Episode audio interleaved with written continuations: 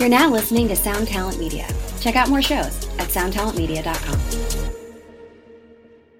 Another day is here, and you're ready for it. What to wear? Check. Breakfast, lunch, and dinner? Check. Planning for what's next and how to save for it? That's where Bank of America can help.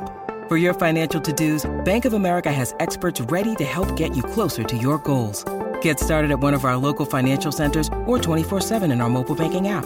Find a location near you at bankofamerica.com slash talk to us. What would you like the power to do?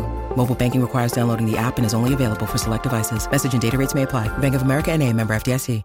So, you know, and and then on a day where it wouldn't be Sully, you know, then we go through our normal directing of like, w- all right, we're going to go meet with Shannon. What's going on with Shannon today? Oh, Shannon's performing surgery on a fish. He's what? So then, you know, like what is That's not even far fetched.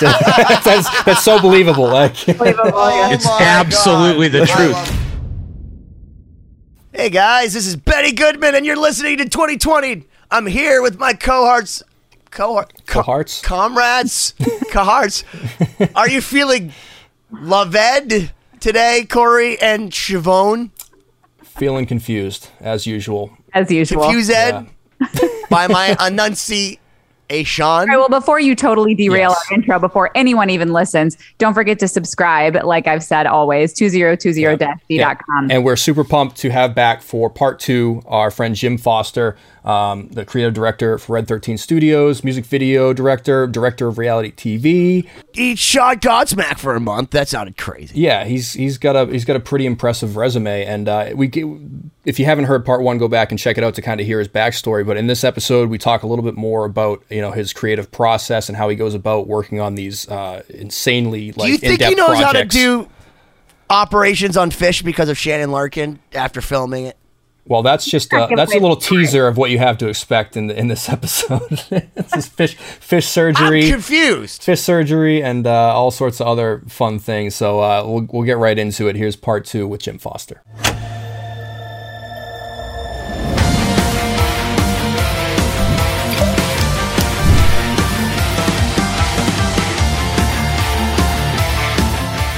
Hello and welcome back to another episode of 2020. My name is Cory Peza here, as always, with Siobhan and Ben. And we're so glad to welcome back our friend Jim Foster, music video director and, and just video director in general, and uh, founder of Red 13 Studios. Thank you for coming back. Also Thanks, directs the neuroticguitarist.com. Soon to be Uh, loving the fast lane. Oh yeah, tell him about it, Benny. Tell him about it. Why don't Why don't you Why don't we give you the floor? Why don't you guys talk about the uh, the creation of the neurotic guitarist here? From my point of view or from Ben's, because I Let's never get to your point of speak. We only have an hour, so just yours. Yeah. From my point of view, I I personally wanted to do something to fuck around with guitars because I'm not playing that much, but I Ben can attest to this is a weird love for old wood guitars. Like there's something about the wood. It's just it's weird. I We I, we respect wood. It's a strange thing. It's The so only people who respect wood. And Jim, uh, look, listen, Jim and I talk in nothing but reverb listings sometimes. any given day, me and Ben together probably burn four hours on reverb looking at the same bullshit, unaware of each other for real. But so I had this, I just wanted to do it, and I figured like I had this different person in mind. And, and I'm not saying like I created the idea, it really did fall together, me and Ben together, like completely natural. But I, I talked about this other person I know that had a bunch of guitars, and, and his personality is kind of rough, but he doesn't get it uh, at all. And it was like, that's just going to be a waste of my time. And the first time me and Ben just decided like fuck around, it was literally like an hour with the camera. We made 20 stupid videos that were like two minutes or whatever. But immediately it was like, all right, this really stinks. But the idea, the catalyst, like the the fuse that was lit is really cool and it does the thing that we both love. But to even downplay some of those videos, some of those first videos are still some of our best videos. Like uh, Kemper, um, who we love, Kemper. Uh, they uh, posted our video, and this is one of the very first videos we did, which I'm still very proud of because I, I I agree with all the sentiment in it. Um, it, it is as the video of the decade. And I was like, are you shitting me? And then Jackson Guitars, like this is another thing. Like again, you know, Jim and I aren't the greatest guitarists in the world. We always say it. You know, we don't play it the best. But like, when would Jackson Guitars give a shit about me? But they fucking posted me talking about the shit not even properly, and people were like, yay! And, and it's because Jim. And I appreciate this because he he believed in me right from the beginning. He's like, this guy's a fucking mess. But if I could focus the mess in the right way, and then capture said mess, maybe people will want to watch it. And it's funny because if you do the statistics of who watches it, it's like only Jewish white guys from 38 to 40 years old, men from like Hudson, Massachusetts. And it's like, oh, well, we know our fucking target audience. Well, yeah, because I appeal to me. And that's about it. But to Ben's credit, like if you give Ben three minutes, he he will tell a full story, a beginning, middle, and end. He he understands arc when he bullshits. Like he might derail your conversation for no reason every once in a while, but when he means what he's saying, he's going to tell a story. And if you give him 20 minutes, well, he's going to do what a comic does actually and tell a story and and by the end of it tie it all together with the one final line it's like the punchline and he has a natural way of doing that and i was like well nobody else can do that and and it, it is something you learn you know we're learning we're just fucking around to be honest but the reality is like we get cool things happen. Like we have cool guitars. Ben right now today dropped off jason becker's numbers guitar with nita strauss. You know she's on tour and playing with alice cooper Oh, I'm gonna grab one. and and she's gonna play the guitar and ben facilitated that and you know that's actually epic and it's gonna you know it's gonna turn a few heads but that's just one thing like i don't know what what he's going to get but we have a bunch of les paul's guitars in the other room I was gonna say, well, it's funny because you know I'm, I'm gonna talk about this one. This is one of the last Les Pauls that Les Paul actually used, and it's funny because what- what's not funny because I know what some people are thinking. Yeah, I changed the strings. I put the strings right here, and it sits on top of my desk. But yeah, this is Les Paul's last gold top Les Paul with all the customizations and all the crazy shit. And it's gotten to a point where like I don't want to say like we're spoiled and phased back to the phase thing. But like we are so lucky. Like to think that Jim and I get to be like, okay, so we're gonna go shoot Alice Cooper. In fact, Live Nation's gonna shoot Alice Cooper for us instead because it's COVID. And uh, Nita Strauss, one of the greatest living guitarists, is gonna go on stage and just play the guitar. And uh, she's gonna actually say something to the crowd for Jason. Because the thing is with Jason Becker, and, and, and so everyone understands with the neurotic guitarist, is we've raised help with the people that we're involved with help raise a lot of money but we now want to raise more of awareness and bring attention to the story and one of the things that jason has made very clear is that he wants his guitars to continue to inspire and make music so like I have the funnest job now. It's like, can I call and see if I could get it on stage with Alice Cooper? And we did. Thanks to Steve fucking Wood. Our British ambassador, Steve Wood, calls Alice's manager immediately and then talks to Tommy Henriksen, like the one other guitar player that I, we didn't know, not the, the not Ryan Roxie. The one not from Scotland, not Sweden or Sweden, Scott, or uh, something like that. And he was like, Well, this is right up Nita Strauss's alley, as I knew it would be. And then Nita was like, Yeah, tell him E flat. We'll play, I'll play any fucking song because she loves Jason Becker. Jason Becker loves her. We're just, it's a love fest. did she say that though did she say yeah telling me flat Yeah, she did. She said E flat. All right, cool. So, but uh, now I've got the get the fuck. So, but now, you know, cool little things are happening because there's there's like a uh, you know, if you wanted to go into that creative flow, once you get a couple of people on something mentally, you're starting to create things that never existed. And if you understand like real creativity and like you know, you can call it magic. You can call, you know, you can bring up that Shannon Larkin devil shit or if you want. That is something you can control and and and and guide. And you know, if if you're like minded and you guys are on the same team and there's no bullshit involved, you can really do anything you want. It's really that simple. Like look at the Beatles. That's that's how I know this works. You know, you just got to surround yourself with the right people and completely and quickly eliminate the ones that fuck it up. Make sure Ringo Starr is the worst drummer in the band. Yeah, how good you are doesn't matter. It's your attitude and what you bring to the team. I I really believe that. Yeah. No, Because that's it's been a hard day's night. Well, no, that's great advice. And, uh, you know, I, I want to continue talking about video and the creative process, but you're also obviously an entrepreneur in a lot of ways. You built a studio, you've hired people, you've known how to surround yourself with the right people. Um, is that something that you kind of always had an instinct for? Did you have have any hard lessons to learn, or you know, h- how did you understand who to surround yourself with, how to find the right people? I, I feel like that's difficult. I mean, everything sounds easy the way you describe it. You know, everything sounds like it just naturally, but no, it was really bad for a long time. It really was.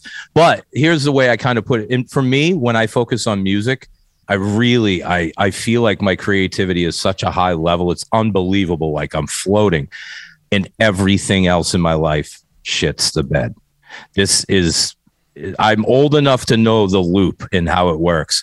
I'm very happy making music. There's nothing honestly probably makes me happier everything else falls apart because I don't care about anything else when I'm writing and recording. I just don't care. And I don't want to stop and I don't want to answer the phone and I don't want to hear anyone's problems. And people in your life don't want to hear that. And I, you know, they shouldn't have to hear it, but that's what happens to me when I do music. I fucking love it and I'm just in. So I really, I can't do it. So, but when I'm doing someone else's project, you know, I'll work. I don't mind working 20 hours in a day, but when it's done, it's done, you know, it's over. And that's a way different feeling. And it's, that's more about time management and being an adult to me, not necessarily as fun. yeah, absolutely. I'm still trying to figure out how to be an adult and manage my time, but So, Jim, oh, I'm very curious about something because you told me at one point that Tommy Lee said that you made the best meatballs. So, my first question is why have you never made me meatballs? And secondly, when did Tommy Lee judge your meatballs? And what, I guess, gives Tommy Lee the license to think that he should judge balls made of meat? That's three questions. Jesus, where do I? That's a lot to unpack, Ben. As you get ripped, um, uh, a friend of mine's in the Motley Crue camp, Viggy, and uh, I actually met him through Godsmack doing some of these backplate videos or whatever. And every time the crew would come, this was for many, many years. Every time the crew would come to town, Viggy wanted to be paid that original time I worked with him in meatballs because he's just fucking giant of a man, and uh, he's just like one of those bald giant road dogs that you've seen on stage so many times before. But ever since then, it, the, the crew would come to town and be like, "Yo, Big Vig, I I'm gonna I bring him a uh, an igloo cooler with." A giant container of meatballs, some Parmesan cheese, a bottle of Red Hot, and a whole bunch of those sub hoagie rolls. And I, I, I drop it off. We shoot the shit for a little while. He gives me my passes. We go have a blast, and you know, then we hang out or whatever. But this has happened forever. And then, uh, yeah, I know. Ben's looking at me like, yeah. So one time I, I, I dropped my meatballs off for fucking Paul and Gene because they were playing with Motley Crue too. Kiss was uh, playing with them. So yeah, Paul and Gene, or Paul at the very least, I know for a fact enjoyed my meatballs. I feel like that would be a Paul Stanley kind of thing to enjoy balls in his mouth. yeah, baby. Is it hotter than hell in here? Yeah. So that's the tale of the In magic your igloo. meatballs. Cooler. Kind of a weird story. Oh my god. kind of a weird show. Uh, Yeah, it is a weird show. Well, and I, I wanted to ask. So, in part one, we kind of went sort of all over your career path, but we've kind of left a hole. You sort of started how you you you told us how you got started, and you know alluded to some of the bigger projects you've done recently. Uh, maybe we can fill in some of the middle. Um, you know, at what point did you kind of get uh, some of the bigger, more high profile projects in the in the video world? Like, was there some something that you did or a video you produced that kind of led to another really big thing? I, I'm curious about that path for you. Yeah, actually, it was pretty cool because a friend of mine, Dale Resteghini, who's actually from Framingham, the town I'm in now, I was actually born in Framingham. He is a legend music video director. He's got billions of views. I think he's at four or five billion views right now. He does high level hip hop videos and and and and just insane amounts of uh, metal videos. But uh, randomly, he randomly, I forget how he got my number. He called me up. I'm going to be in Framingham doing an Unearth video. I want to do it in your place. And it turned into me co directing the Unearth video with him because he had to run. So I ended up, you know, finishing it up for him after the shoot. And uh, th- from there, he just started feeding me. I started writing treatments for some of the biggest videos in the world. I didn't necessarily get them, but doing that work at that level with all those people breathing down your neck like fucking crazy all the time. It is endless. It's so intense. It's absolutely awesome. But that I started making a bunch like uh, that video that we talked about that I made with Ben in it. That was a Dale video, uh, Rage. Uh, and that kind of Dave, just by the way, just so everyone knows, it has. I want to say it's close to 20 million views just on that video. So like, I joke around, but like, it, Jim and I just fucking around, like it's 20 20 million views. So Yeah. like, there's that. So like, you know, whether you love him or hate him, he's doing something. so you know that's that was the catalyst though. It was rage this hip-hop director that's from my town. Who lives in la and jersey and uh he's just a badass and he's he been super supportive of me and he's he still is and it just was one of those little jump starts where uh actually come to think of it it was he i i wanted to meet him because i knew what he was doing so i was pretty intense in like sending him messages and just being like you know those little kiss ass things like You hey put man him in your top 10 on, on MySpace. I don't even know what the fuck that means. But so after a while, though, he was just like, "All right, kid, you know what's going on? You got a space to film," and that kind of just started that off. But there was so many high level videos, um, and and and I wrote for him, and and did some a lot of editing and and some shoots, um, but it was all all high levels, all you know stuff that was labeled stuff in A or B bands, and that went for a couple years, and I just couldn't take it anymore because. I, I wasn't the boss you know? It's not that i care about being the boss but i want to make sure things are done the way i want. I don't want my crew stressed out. I want everybody to have fun. Like there's like there's a thing that happens on my crew. Everybody's always happy. If they're not we really did something fucked because i i can't remember a shoot for the most part where everybody's not just having a blast because it's it's too easy to do that you should be having fun you're there for a reason So without you don't have to give any specifics, but can you give an example of the opposite of that and what and the issues you had working on the other productions? Um, well, I worked with Ben knows a mutual friend of ours. I ha- I was kind of business partners in it, and it kind of was a catalyst for me starting all this stuff. Um, we were doing some pretty cool stuff, working with some high level bands, but the attitude was so off putting that I just I can't. All right, like the way I put it is like I have resting bitch face, and I might come off like a twat, but I'm not. Like inside, I'm like, this is really cool. Like Yeah. so, so when I come off, when I come against like a real twat, I can't, I can't fuck off. Like I have no time for that. So, you know, that partner of mine, it just, it was like oil and water. And that's when I, I made firm decision. Like I'm not doing that anymore. I'm not working with people who suck. But like what what what about the that process and, and doing the production was the issue? if you if you can't find it in yourself to get along with someone so they can do a better job for this small amount of time then you're not the right so, guy So for it's it, just you know? personality. It's yeah, it's all 100%, personality. That's what I was going back to earlier. Like, it doesn't matter if you're necessarily talented. If you like, I have some people on set that their, their Kamal, job is, dude. Can we talk about Kamal? Because like we have a guy. vibe. His job is Yeah. vibe. He makes Kamal- people happy. So let me know? let me tell you what it was like. So first off, Kamal. Uh, so we were shooting the Neurotic Guitarist, uh, our television show, which Jim has aptly and fucking brilliantly named "Love in the Fast Lane," and we went out to uh, to, to Las Vegas to shoot the first episode, the pilot, and um, we stayed with Paul Geary and his house, uh, our friend Paul Geary, who's been on the show, you know, a manager extraordinaire, and you know he has some unbelievable stories and great guitars, and it was just a fucking great place, and while Jim and Kamal were in the air, we weren't going to like be in imposition where we're like, "Hey, can they stay at your house?" Despite the fact he lives in a porn like mansion, like, eh, but we weren't going to ask. And like he's in the air, he's like, "Wait." So Jim, Jim did the Godsmack thing, and then uh, oh Kamal. And the thing is, is that Kamal knows everybody. So while they were in, air, Paul was like, "No, you got to let them uh, cancel your hotel room, have them come stay here."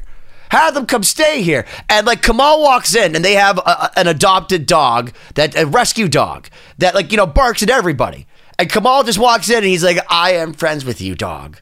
And the dog like quiets down, like looks at him and he like looks at the dog and it's like licking his hand and you're just like, within like seconds, everyone's just totally at peace. The dog's at peace. I'm at peace. Like Paul, his wife Jean's just like, I don't know why. Wh- Who are you? And he's like, I love dogs. Good vibe. That's just come on. And it doesn't even matter that he can fucking shoot like a goddamn Jedi. He literally is just like, all is well in this world. Uh, you can't be mad when you're in the room with him. Yeah, that's where we come from. Even though, but we'll also be like, hey, why don't you go fuck yourself?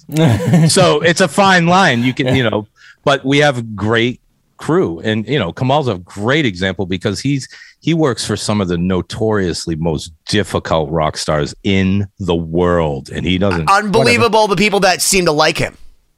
Yeah, Like you have Tom Scholz from Boston, which look, I love Tom Scholz. He's a fucking hero of mine, but he's notorious, dare I say, fastidious.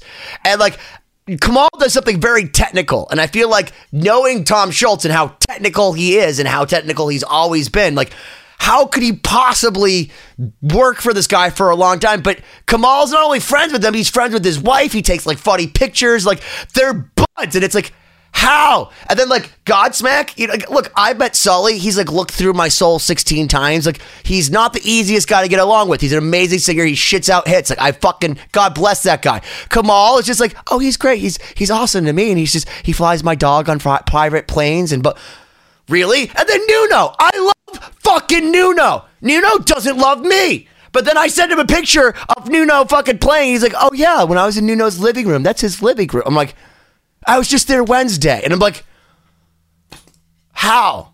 all right.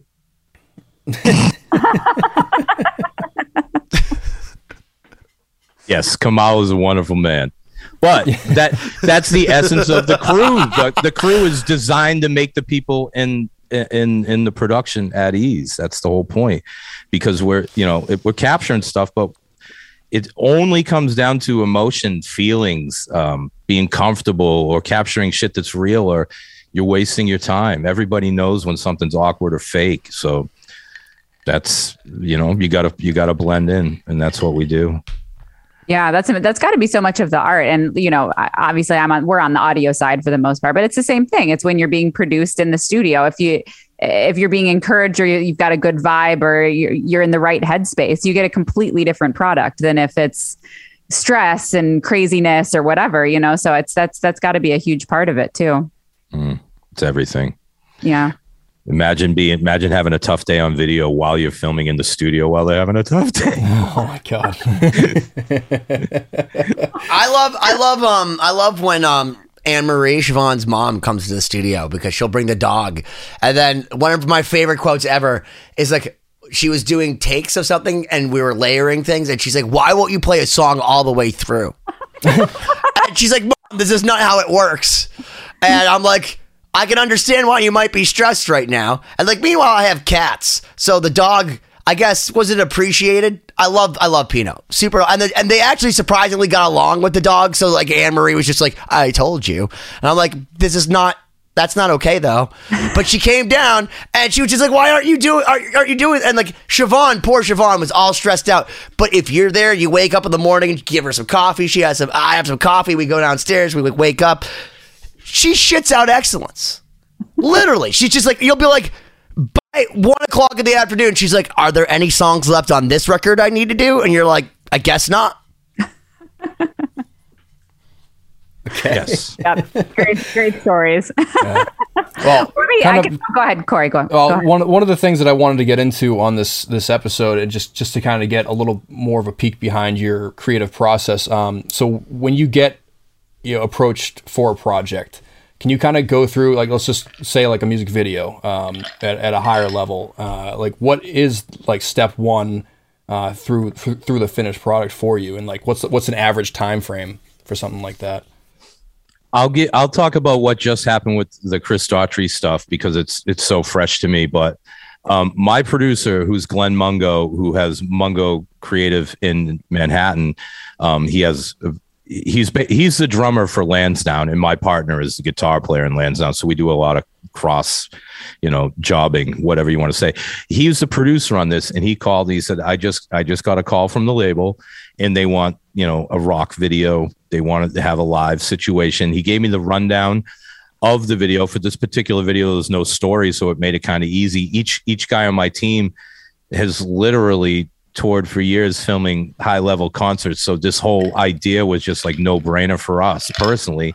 So we just went there. We did some work with the the the lighting director because he did an amazing job of programming the lights for the video, which just made my job so much easier. And then from that point, though, I mean, imagine you're going to work with like a top 50 artist, a dude that sold 10 million records, and management tells you you get three hours with the entire band in the middle of the day. You know what I'm saying? Like, okay, that's that's cool. So as long as everyone's playing along, that three hours is going to be intense and awesome, and I don't care. So, and that's exactly what happened. We had to end at five o'clock because they were opening doors.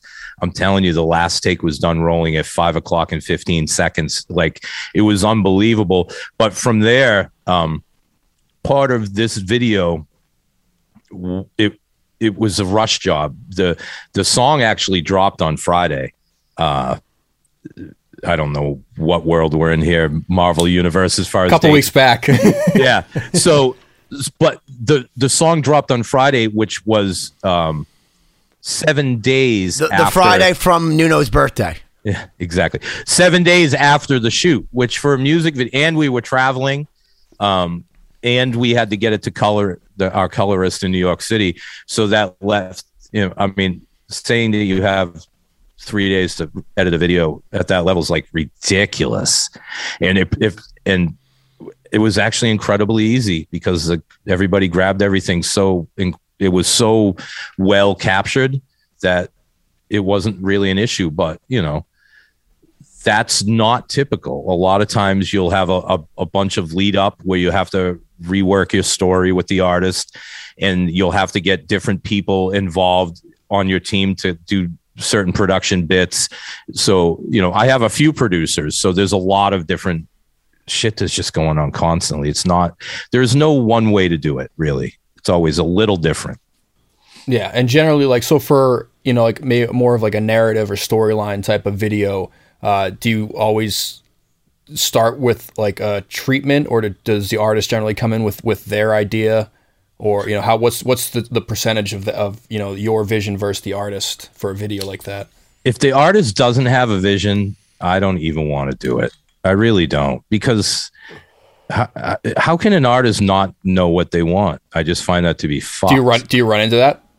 Yeah, and then and and then that's when that's why when you go to YouTube and you'll see any there's tons of great directors that have average videos out there because the artist wasn't driving them to be great or or even more like they just didn't how is someone going to put their heart into something they had no idea that they didn't envision they couldn't go to bed and, and freak out over the night before? Like that's all part of it.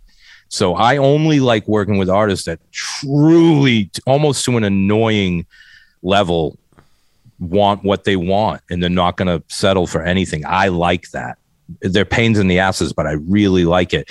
Because that team vibe and the and the overall like always better Always, yeah. But then can you blame them later? Like if it sucks, you're like, well, yeah, you told me to get that fucking angle. It's your fucking fault. Blame or doesn't do work. Have to, it doesn't work. Yeah. No, you can't blame anyone in this business because ultimately the artist, if something doesn't work, they they take the hit. And, and sure, maybe the next time you won't get a job or something, but there's the blame. Like you can't blame people. You either own up to it and fix it, or you don't do it again like that. That's all there is, you know.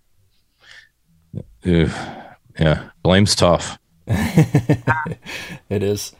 Um, what's the standard like uh, edit look like for you um, in terms of turnaround? Like, what's your average kind of time? I have two videos right now from an artist down in Alabama that I, I started over the summer. And the first video took like almost a month to edit. And then the second one probably took like three or four weeks. But this is going back way back to what Siobhan was saying earlier, like time management. I might have only put in, you know, 16 hours on a certain week because I was just feeling it those 16. And I'm telling you, I'll just walk away if I'm not feeling it because I know I'm wasting my time and I'm just gonna you know, and then there's magic times where I'll do a whole bunch of work and I'm completely in such a zone that I come back the next time, I'm like, how the fuck did that get done? like, I don't even remember doing it. And that's amazing, you know? Yeah, I totally relate to that. So, if there's an instance where you're not feeling it, wh- what do you do? Because I think for me, that's a hard thing to deal with where it's like, I know that I have to get something done by a certain time and I'm just really struggling through. I have this available block of hours and I'm not coming up with anything. How, how do you deal with that? Is there something you do to help spark the creativity or how do you, yeah, how do you manage that? Well, luckily, I'll probably have something waiting that I will be feeling, you know. Hmm. As, as a general rule, there's enough. I'll I'll have um, you know, uh, because I'm doing media for my company as well. I'll have like photos or or internal videos I have to put out. I'll have six music video clients. I'll have some like branding clients, and it's all of them need a little bit of time, and they're all so different that you know I there's enough variation. Yeah, you can yeah. something else. Yeah, you can have a death metal video and then like a and then a, a, like a Tom Brady sneaker commercial. You know what I mean? Like they're not the same. They take a different headspace. So what about like like deadlines? Like does that is that a motivator for you? Like if you can't step away, like are you able to yeah. say fuck, it's it's got to get done, you know? It's got to get done. It's got to get done. I will never stop until it's done ever. Like and until I know that let's say I, if I know I have 8 hours tomorrow, I will not stop until I know I have 8 hours of work that I could finish in that eight hours because the deadline's everything to me. I don't know why. It's the only thing that stresses me out. fucking hate that. That's fucking great. That's great, dude. So let me ask you this: When did you learn how to sing like an angel? Because I, I guess I never pictured it, but like, so again, I judge a lot of people by the music they don't release. But Jim sings cover songs really high level. In fact, he does some holy territory. You you sent me season uh, seasons of Wither by Aerosmith, and you do a Steven Tyler that's so convincing that if you had told me it was like an actual bootleg of Aerosmith, other than the fact that like it's not as good as Aerosmith, like I would be like, that's fucking right. And then you sent me uh, Fleetwood Mac, and I'm like, holy shit, this sounds fucking right on. When did you realize that you were like a vocal chameleon? Well, I'm a vocal coach. I'm a vocal producer. I can bleh, and then no, uh, and I'll I'll do whatever it takes to make bleh sound right. So you you you don't see me on the on the stage at the TD Garden singing Aerosmith songs because it's not the same. Like I can make myself sound any way I want, just like anybody can. But it's a whole nother thing to stand there in front of people and actually kill it like that, you know. That's true. Yeah. That's fucking that's that that's true. But well, that's a really interesting skill to be able to hear cuz because you you alluded to something because you said anyone can, but not really. There are a lot of people who try to sing all their lives who can't sing. Nevertheless, like nail early 70s Steven Tyler tone. Like you actually do. Like I, I give you credit. I, I think I even uh, I forget. I think I had played it for Paul Geary or something, and, and, he was like, "Wow," like surprised that like it actually sound sounded as authentic. And I think it's very interesting, especially as a producer, because I feel like the more you learn how to hear, the more you figure out how to replicate it yourself. So it's like the same thing like with my guitar tone. I could never play like Van Halen, but I can make my rhythm guitar for a second sound like Van Halen. And I feel like that's the skill. Do you, do you feel like but you say everyone can do it. So you think anyone could learn how to sing like Steven Tyler if you just try to blah enough? Yeah, I do. Because that's not like singing like Freddie Mercury, you know what I mean? And and no, obviously I'm being a little facetious, but you know, Steven Tyler is Dream on, dude. He has a sound in his voice. It's not necessarily some f- magical thing. He's born with that. Like that's his sound. So there's nothing he can do about it. That's just the way he sings. So being Steven Tyler is no big deal. And and if you want to copy him, it's like one of those weird comedian dudes that like copies fucking people's voices. It's the same skill. It's just a it's it's a it's it's being able to jump over it's like that guy really in high. Journey. What guy? the Put guy keyboard from like, on the wall. No, the guy from like Thailand or wherever the fuck. Oh yeah, from, exactly. From Journey, exactly. Yeah, and, and, if you close your eyes, it's like you know it's open arms. It's like yeah. Steve, Steve, Perry. But but but if you open your eyes, you're like, hey, what the fuck?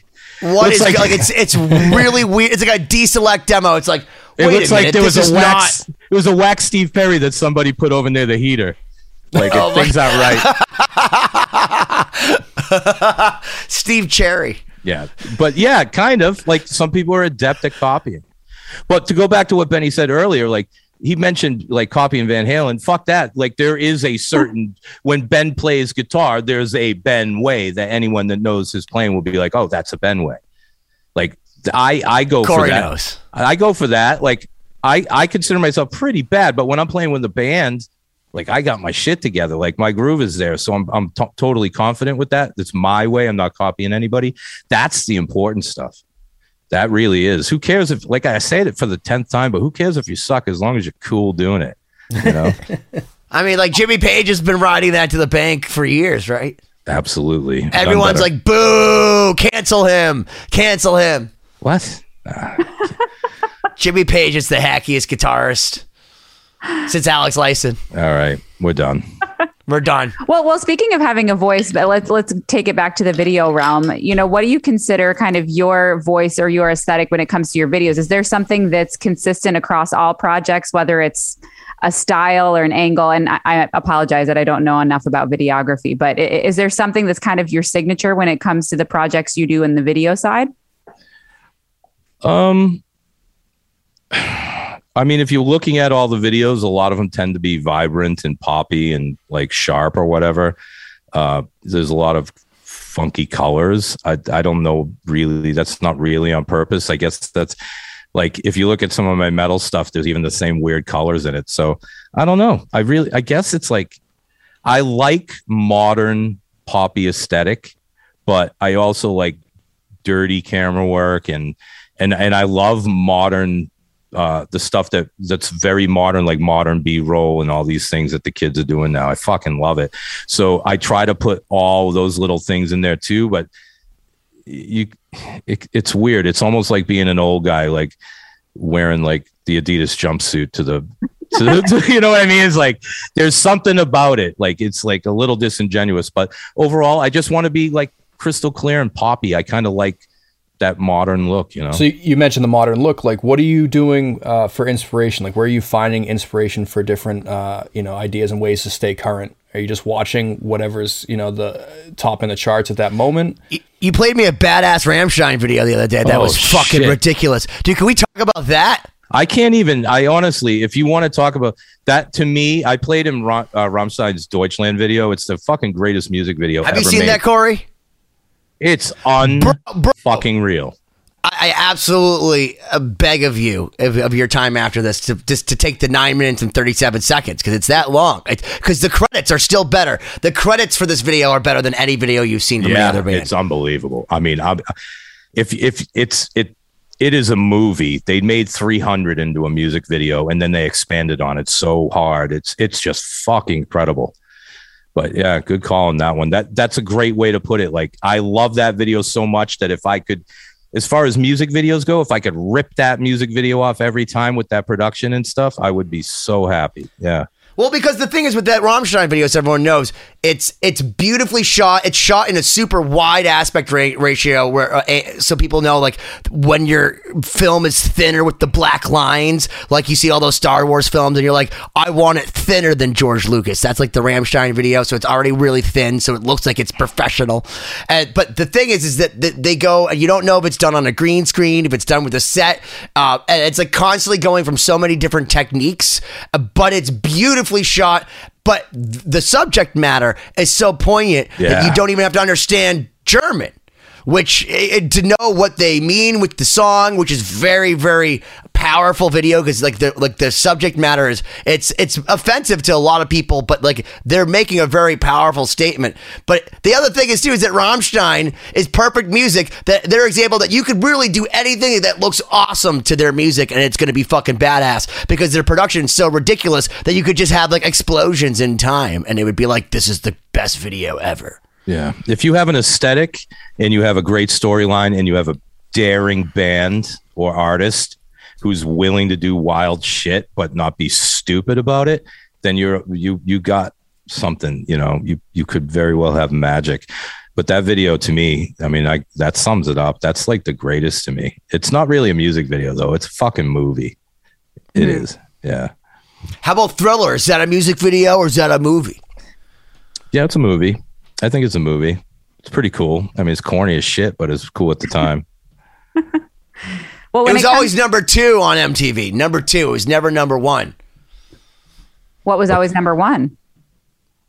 It, well, I mean, because Kurt Cobain killed himself, it was like it was smells like Teen Spirit for a few years. I mean, it changes because like every like everything that you see, like the greatest guitars of all time, and then all of a sudden it's like Saint Vincent. Which, by the way, I love Saint Vincent, so like she should be on a list. I made that up, but like uh, it always changes. So like, how does it go from like Eddie Van Halen when he's dead to fucking Kurt Cobain when he's dead to like you know it's just it, it- every year it's, and and that's an opinion anyway. It's just subjective. So like i don't give a flying fuck what anyone thinks anyway. Like it will always be Yngwie Malmsteen's the greatest guitarist ever. So like that's just the end of the story Well, Jim, uh, let's let, Jim. Let's get back to you. So, when what what is the ideal project for you? Like, what what is your absolute favorite thing to work on? Because obviously, you have a huge variety of projects that you do all the time. What what what's kind of your preference at the moment? I like being on set, but I I have a lot of uh, reality TV things going on right now, and for some reason, that's pretty exciting. It's cool to uh, it's cool to envision an entire scenario and put you know all these little bits together. It's even better when you have people that want to play into those creatively and and make little bits with it. Uh, For some reason, right now, reality TV is really working. Multi-camera, story-based. Um, yeah. What's your hard drive budget for those? Like, how much footage do you have on? I I had to go buy a hard drive today. It's that it never stops. It's really actually it's. I feel well, like it's not even just about the hard drive space because you get a 14 terabyte for 260 bucks at Best Buy. It's about the speed now. It's I about the know fact, about like, like what you're sitting, what you're sitting, well, because you know time is money, right? So when Jim's trying to transfer files from the A7 Mark 17 that we have, right? And he's like, "We got the super fast card, but then you're limited by a 5400 spinner." He's like, "Dude, why do you have the SSD?" And then it's like, if you look at a 14 terabyte SSD, first off, it doesn't exist. Secondly, like a four terabyte is like eight thousand dollars. You're like, why? And it's because it's this small, and it goes like, boop, done, bye. yeah. There's a, I have hundreds of hard drives. Yeah, for sure. I really do. Oh my so god! on a, on a project like that, especially like you know, you mentioned doing like the, like the Godsmack reality show where you're sh- shooting over months and months. What's the like organizational process on something like that? It's fucking incredible. It's so incredible because when you have you'll have two or three shooters going through two or three cards with a card for three or four or five or six lavaliers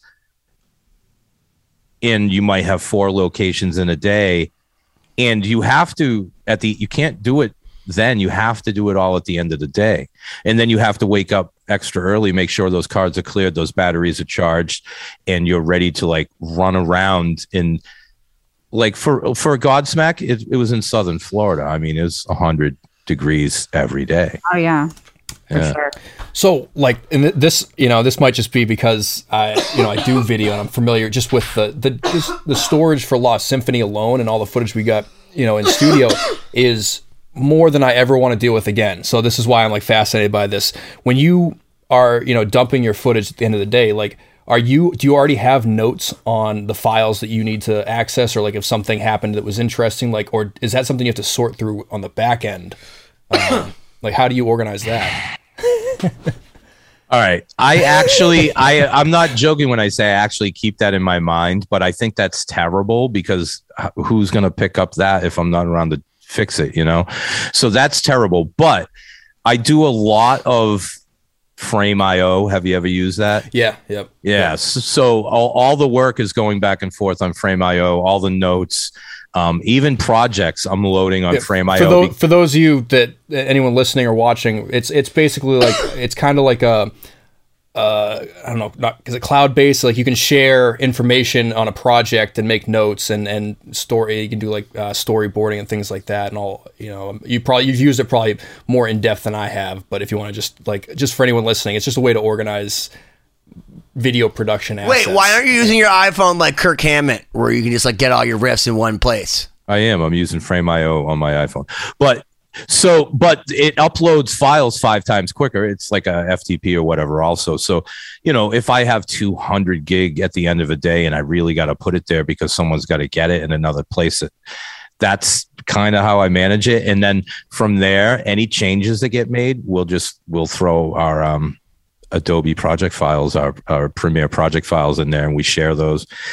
We can't do that unless everybody has all the same plugins and same programs, which we're lucky that they do. But so that's that's kind of how we facilitate teams doing bigger things, you know.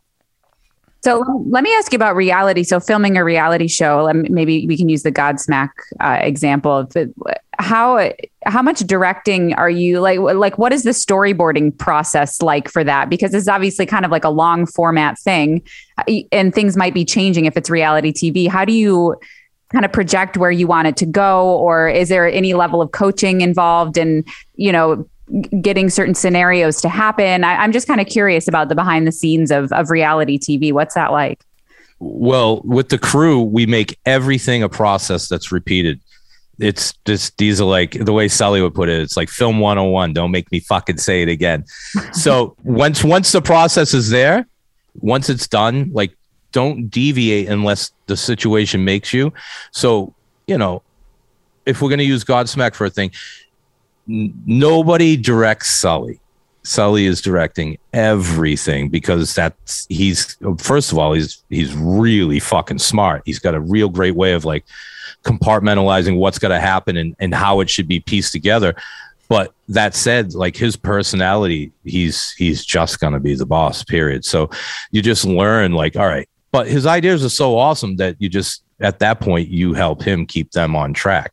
So you know and and then on a day where it wouldn't be sully you know then we go through our normal directing of like all right we're going to go meet with shannon. What's going on with shannon today? Oh shannon's performing surgery on a fish. He's what? So then, you know, like what is That's not even far fetched. that's, that's, so believable. Like oh it's absolutely God. the truth. I love him. So I love Shannon so much, man. So that that greatest. is that's the literal truth. But then you say, hey, all right, if that story is with Shannon, what you know, how can we have a beginning, middle, and end and tie that off?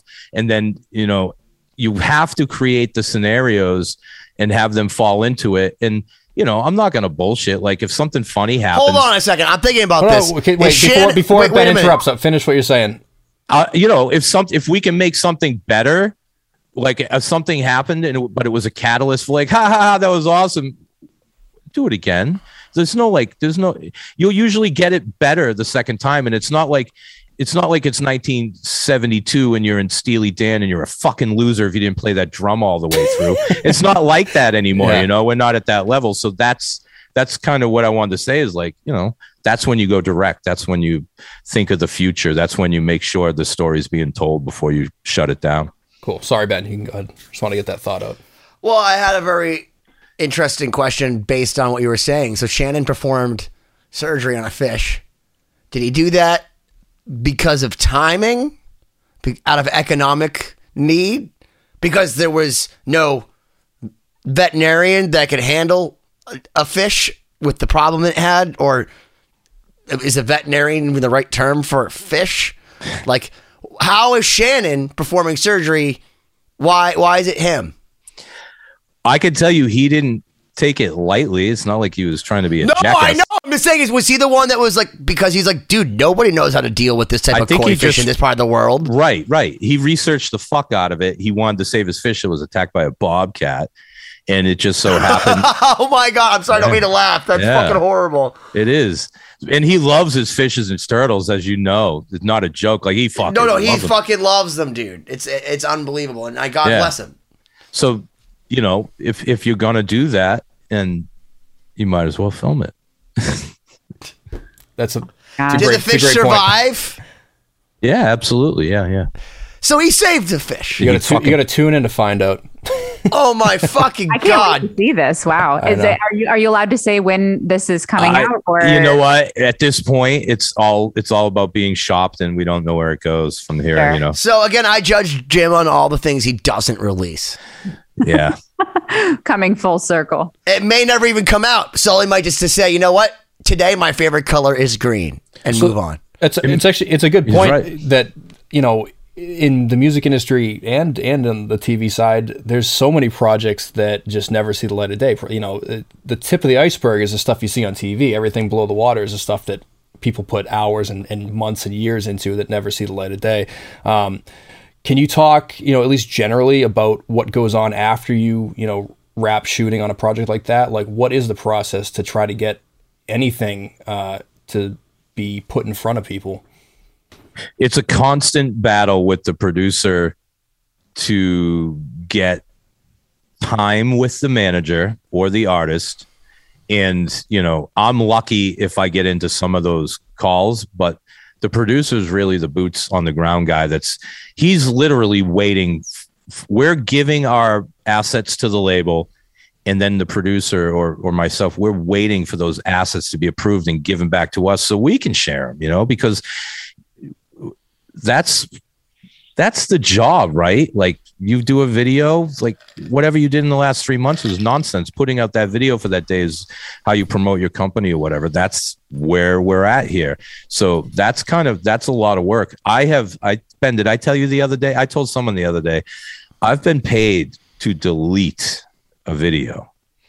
Yeah, they paid me a thousand dollars to fucking make sure I put it in the bin and hit delete. It was a it was a it was a metal blade band too. It was like it was and I, and to be Did you, honest, did you the save a copy? Yeah, but it's not that bad. I'm like, fuck, I can't show anybody this. That's funny.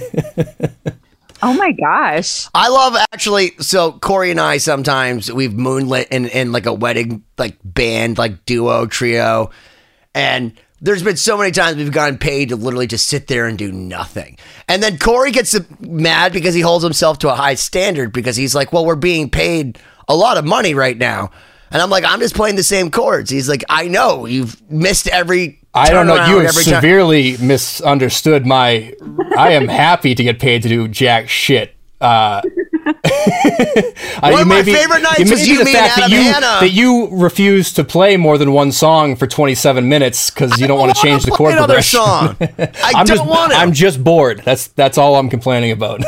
You're bored about making money. I'm bored 'Cause I'll about tell you playing. too, I'm bored about we- we playing play- Canon in D for 27 minutes. That's what oh I'm bored Gosh, about. that sounds like my Bro, have you ever fucking watched The Grateful Dead? They go fucking No. hour with space sounds, just for the sounds drum awful. set. I never would. I'm with Corey. I wouldn't listen to that shit. But part of your part of your problem is even knowing what the fuck Canon and D is. So you're gonna have, you know, They you're gonna.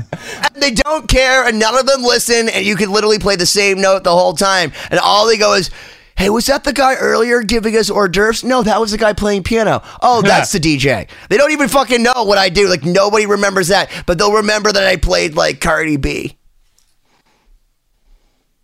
the life of a DJ. Yeah, it's awful. And not to mention, you didn't make one of those songs you're playing, but you're taking all the credit. I love that shit. None.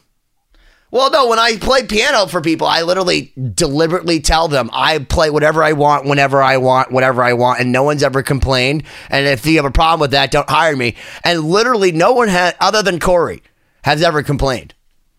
I've heard Ben say that before, actually.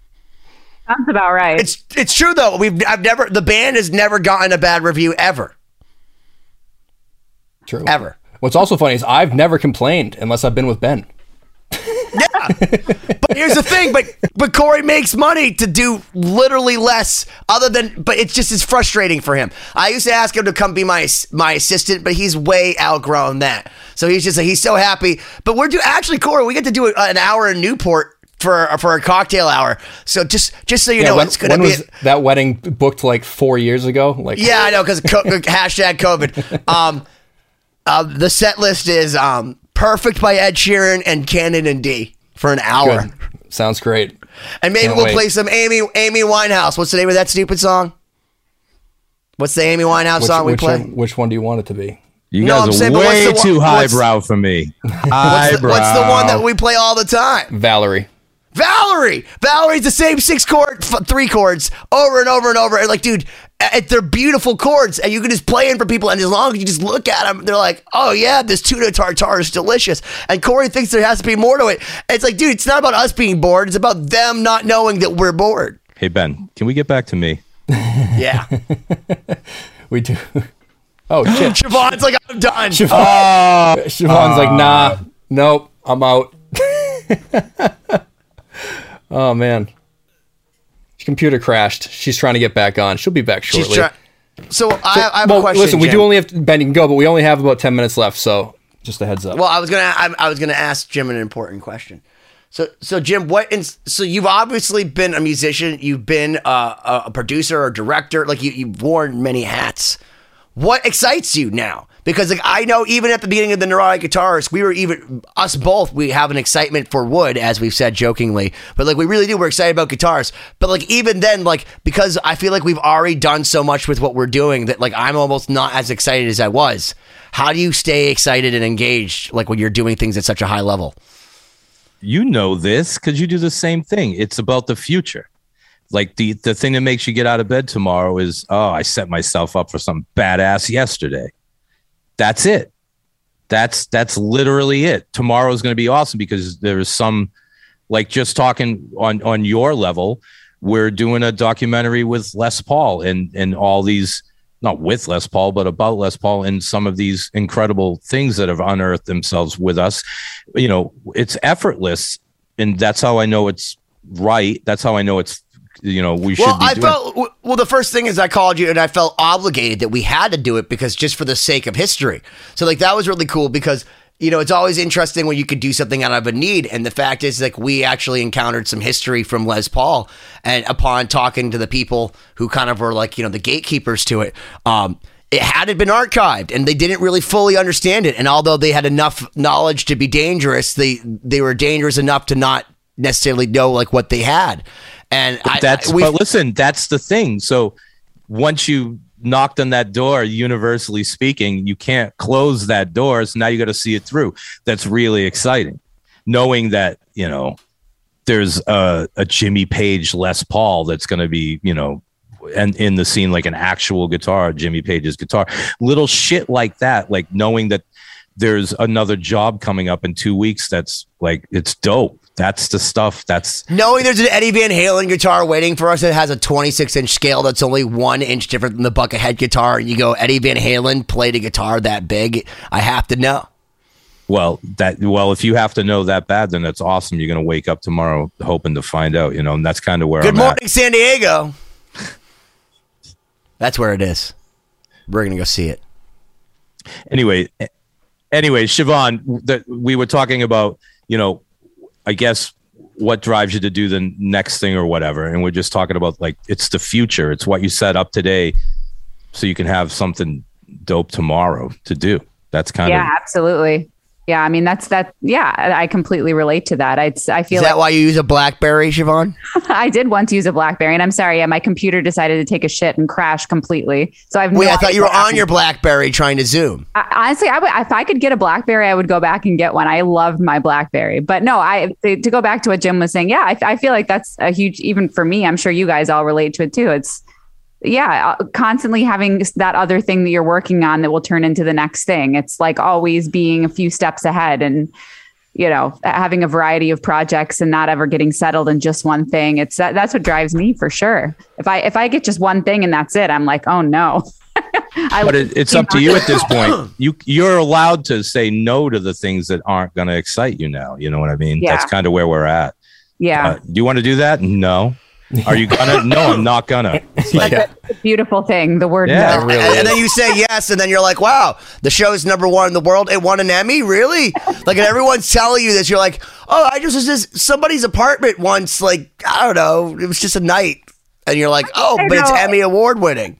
Well, one thing I'm thankful for, though, I, I think I have a pretty good instinct. You know, I get a vibe from people, and if it seems like something that's cool and the person's cool, and I, I like, how Like they flying think- across the country to meet me for the first time without Yeah, ever but- seeing me in person. But, I, but that, that that was a choice that I made because I thought you were cool, and I think you're super creative and smart and intelligent, and yeah, I, same with everybody here. Go you know, on. yeah, I know. yeah, but do you know for the rest of your life though, you will literally be saying, you know, Emmy, award winning. Yeah. That's that is a part of your life now.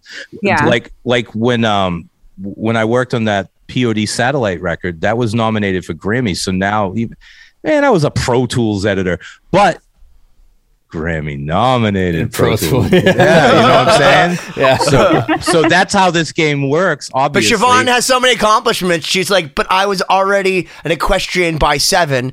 I was a chess master by nine. I knew eight languages by 13.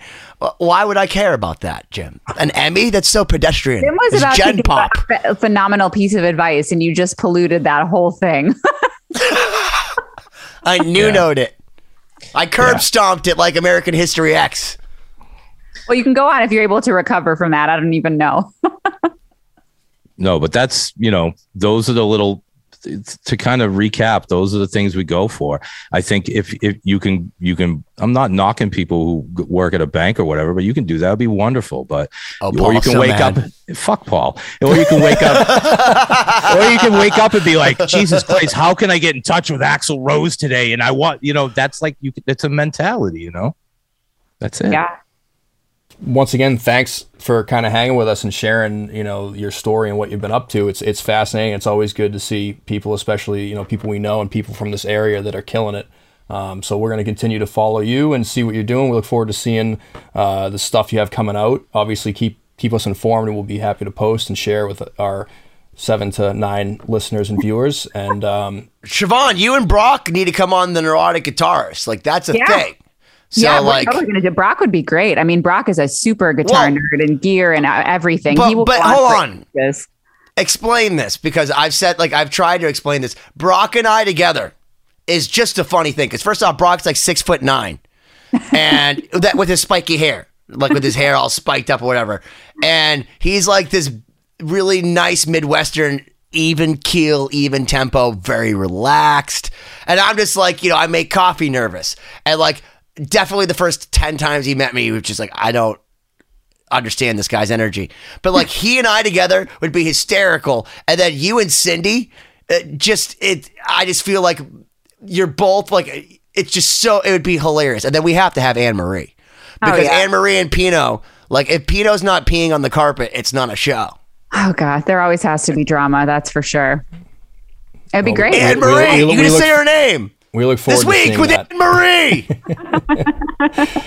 check out red13studios.com uh, and jim any other places people should fi- find you where, where can they just they go there to hire you any other social media Yeah. Don't go anywhere to hire me. Don't hire me. uh, Jim hire, Foster- hire your studio yeah Yeah. and your Uh, producers yeah, you can hit up. uh, You can connect with Red Thirteen if you need a video or you want to uh, record or anything. Honestly, we do marketing bullshit too. It never stops. Yeah, yeah, man. That's it. That's it. the neuroticguitarist.com, Jim. We've been working hard on that. Yeah. Yes, Benny. Back to me. Okay. Back to me. Exactly. He's But that like- is you. There we go. all right well once again appreciate your time check out 2020-d.com if you didn't see part one for some reason i don't know why you're watching part two but go back and check out part one with jim foster we'll see you guys next time Thank you for checking out this episode of 2020. Please visit 2020-d.com, like and subscribe to the podcast so you don't miss out on future episodes. This week's throwback clip is from episode 101 featuring Jimmy Bell of Autograph. Check it out. uh, Sharon. So anyway, I do my audition with Ozzy. Ozzy comes on uh, the next day. Ozzy comes in. We we uh, change uh, studios and we go to a big studio. It had a massive stage on it, and uh, I did uh, five songs, including a guitar solo. And I sit down with them after, and they said, uh, "Well, Jimmy, here's the deal. It's between you and Zakk." and you know, if they didn't like me, they didn't have to say, you know say that. But they said it's between you and Zakk, and they took me out to dinner at this really exclusive place. I went back to Ozzy's bungalow. Then Randy Castillo took me to uh, the Troubadour. It was just one an amazing uh, experience. Uh, but then I was on a plane on, on the plane home the next day, and The number you have reached is 100.7 WMMS. It wasn't just a radio station, it was a lifestyle. Cleveland is, is a rock and roll city for sure. Get down! The Wrath of the Buzzard. WMMS. Cleveland. The rise and fall of one of the most iconic radio stations in America. Profiles, The Wrath of the Buzzard, PROH Files. Subscribe now wherever you get podcasts.